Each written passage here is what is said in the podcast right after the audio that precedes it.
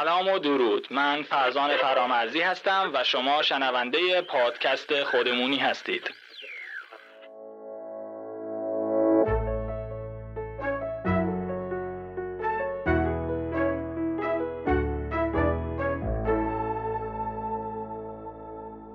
وقتتون بخیر هفته گذشته چطور بود؟ امیدوارم هفته خوبی رو پشت سر گذاشته باشید و آماده شنیدن قسمت دیگه ای از پادکست خودمونی باشید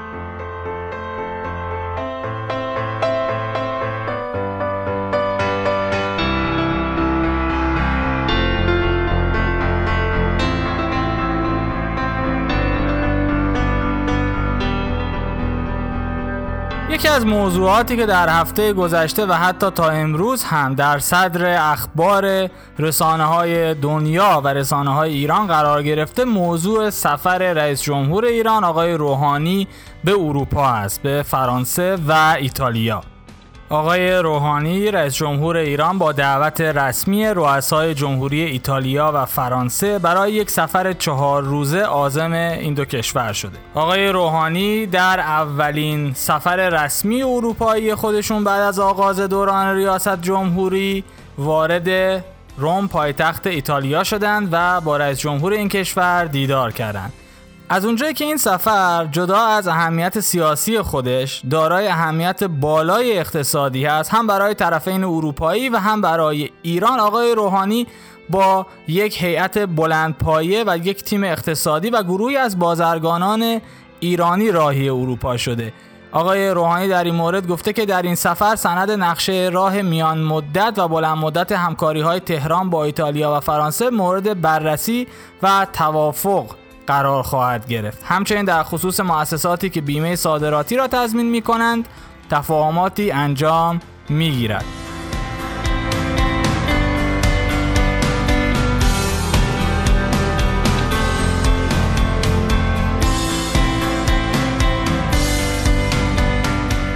یکی از ملاقات هایی که آقای روحانی در ایتالیا انجام دادند ملاقاتی چهل دقیقه‌ای با پاپ رهبر کاتولیک های جهان در واتیکان بود.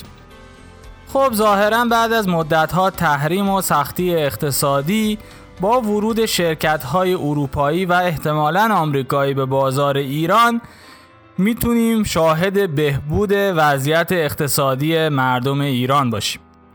نکته ای که در این سفرها برای من خیلی جالب بود برای مثال امضای قراردادی برای خرید 114 فروند هواپیمای ایرباس بود. خب همه اینها خبرهای خوبی هست و مستقیم هم با سلامت و امنیت مردم سر کار داره. برای مثال همون هواپیماها رو که در نظر بگیریم شما به آمار سقوط هواپیما و کشته هایی که در سفرهای هوایی ایران داره نگاه بکنید. همین چند روز پیش بود من از خبری رو در مورد سقوط هواپیما در ایران خوندم در توییتر. اگه به این خبرها نگاه بکنید واقعا اینها تاثیر مستقیمی روی سلامت و رفاه مردم دارن. دیگه آدم با ترس و لرز بلیت هواپیما رو نمی‌خره و حداقل مطمئنه که قطعه هایی که تعمیری هستن ایران می‌تونه اونها رو بخره و یا هواپیماهایی که از رده خارج هستن رو میشه از رده خارج کرد نه که دوباره از اونها. اسمن اسمن و رسم اسمن از رده خارج هستن ولی خب رسما دارن هنوز پرواز می‌کنن و این خیلی خطرناک است. در مورد دارو و موارد دیگه هم همینطور. نمی‌خوام برای آقای روحانی تبلیغ بکنم اینجا و بگم که بله خیلی دولت عالی خیلی دولت خوبی هستن. خب دولت عالی دولت عالی به معنای 100 درصد کلمه عالی اصلا وجود نداره در دنیا. ولی چیزی که برای من مهم هست اینجا این بازگشت امید هست به جامعه ایران و امیدوارم که این امید واقعی باشه و خوب, خوب بودنش و منفعتش برای همه مردم ایران باشه.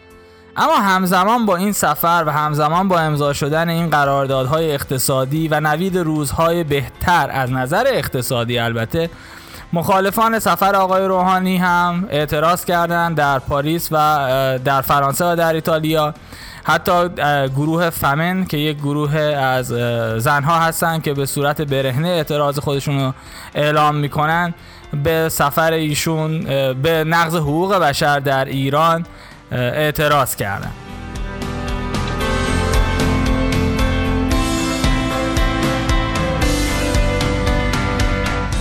خب اما در حالی که آقای روحانی در ایتالیا و پاریس مشغول دیدار با سران مملکت رفتن به موزه و دیدار با پاپ بود دادگاه انقلاب گرگان مرکز استان گلستان در ایران طی چند روز گذشته 24 شهروند بهایی رو بنابر اتهاماتی نظیر عضویت در تشکیلات غیرقانونی و تبلیغ علیه نظام در مجموع به 193 سال زندان محکوم کرد.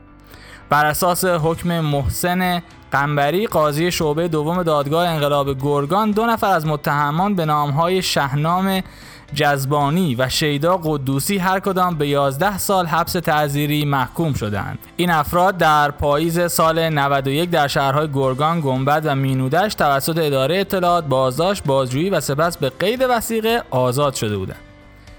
همکاری با دولت متخاصم از طریق کمک و فعالیت موثر در پیشبرد اهداف فرقگرایانه و ضد اسلامی و ضد شیعی دولت‌های مستکبر و متخاصم و تبلیغ به نفع بهاییت و علیه نظام جمهوری اسلامی از طریق مشارکت در اجرای طرح روحی در سطح استان گلستان از جمله اتهامات این افراد است.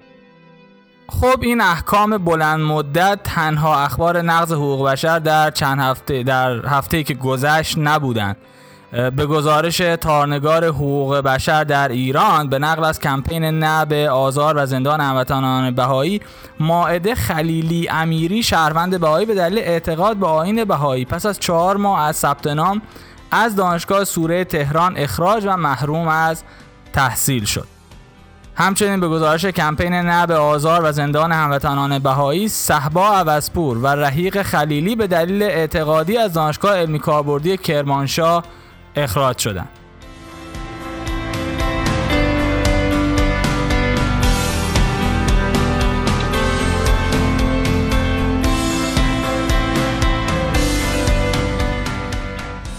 خب همونطوری که خیلی ها مثل من از پیشرفت اقتصادی و برداشته شدن تحریم ها عادی سازی روابط با قبل راضی و خوشحال هستن و اون رو نکته مثبت و نور و امیدی می‌بینن نباید از نقض حقوق بشر در ایران هم غافل شد. تمام اعتراض و یا ترسی که این مخالفانی که در حالا فرانسه و ایتالیا تظاهرات کردن که صداشون رو به دنیا برسونن و در مورد نقض حقوق بشر در ایران اطلاع رسانی بکنن از این هست که با خوب شدن روابط ایران با غرب و اروپا و برداشته شدن تحریم ها و سرازیر شدن کشورهای اروپایی، آمریکایی و چند ملیتی به بازار ایران حقوق بشر و نقض حقوق بشر در ایران از سوی جامعه جهانی سازمان ملل و کشورهای مثل آمریکا، اروپا، فرانسه، آلمان از طرف اینها نقض حقوق بشر در ایران نادیده گرفته بشه و یا به جدیت مانند گذشته دنبال نشه. فکر می‌کنم حدود دو سال پیش بود که آقای شهیر شهید سالس روزنامه نگار آزاد و ایرانی ساکن کانادا به برنامه من اومد در تلویزیون دانشگاه من ایشون رو دعوت کردم و در مورد مسائل خاورمیانه با ایشون مصاحبه کردم. البته این رو باید اینجا شفاف بگم که ایشون مستقیم به دعوت من از کانادا نیومدن اینجا بلکه به دعوت یک انستیتوی آمریکایی اومده بودن اینجا که در شهر ما در مورد خاورمیانه سخنرانی بکنن و من چون با اون انستیتو در ارتباط بودم با من تماس گرفتن و چون می‌دونستم من یک برنامه تلویزیونی هم من دارم به من گفتن پیشنهاد دادن که اگر دوست داشته باشم با ایشون مصاحبه کنم و من هم گفتم چرا که نه. ایشون در ضمن مصاحبه وقتی من ازشون سوال می‌کردم در مورد حالا که ایران و نقض حقوق بشر مثال جالبی رو زدم و من گفتن که حقوق بشر نصف بیشترش در واقع سیاسی هست.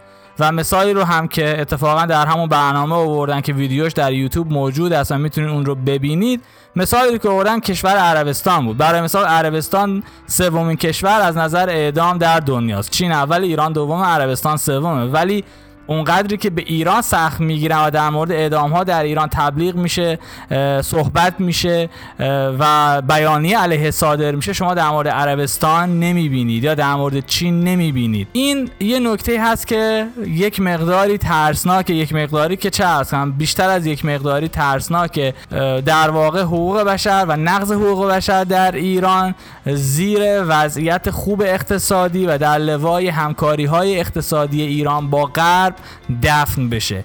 این یه نکته هست که واقعا همه فعالان سیاسی و حقوق بشری ازش میترسن و برای همین هست که اعتراضشون رو اعلام می‌کنن و باید هم اعلام بکنن که دنیا بفهمه که بله این تحریم ها اگر برداشته شده اگر توافق هسته ای شده توافق هسته فقط در مورد یه مسئله بوده در مورد مسئله هسته ای ایران بوده.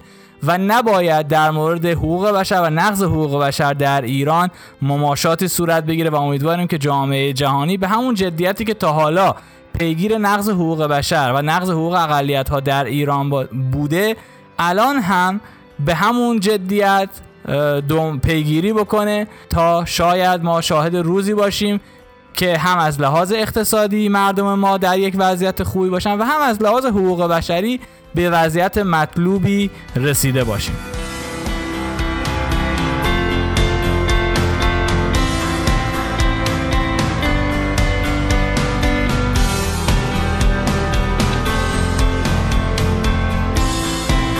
خب به عنوان یک ایرانی که همیشه بهترین ها رو برای سرزمین مادری خودش می‌خواد امیدوارم که بتونیم هر هفته خبرهای خوبی رو داشته باشیم و شاهد هرچه بیشتر شدن این خبرها و این امیدها در دل مردم ایران بشیم. نه فقط خبرهای خوب اقتصادی بلکه خبرهای خوب اجتماعی خبرهای خوبی از برابری و برادری و برطرف شدن تبعیضها در ایران می‌تونه از بهترین خبرها برای همه ایرانی ها باشه. خب تا هفته آینده و برنامه دیگه خدا یار و نگهدارتون.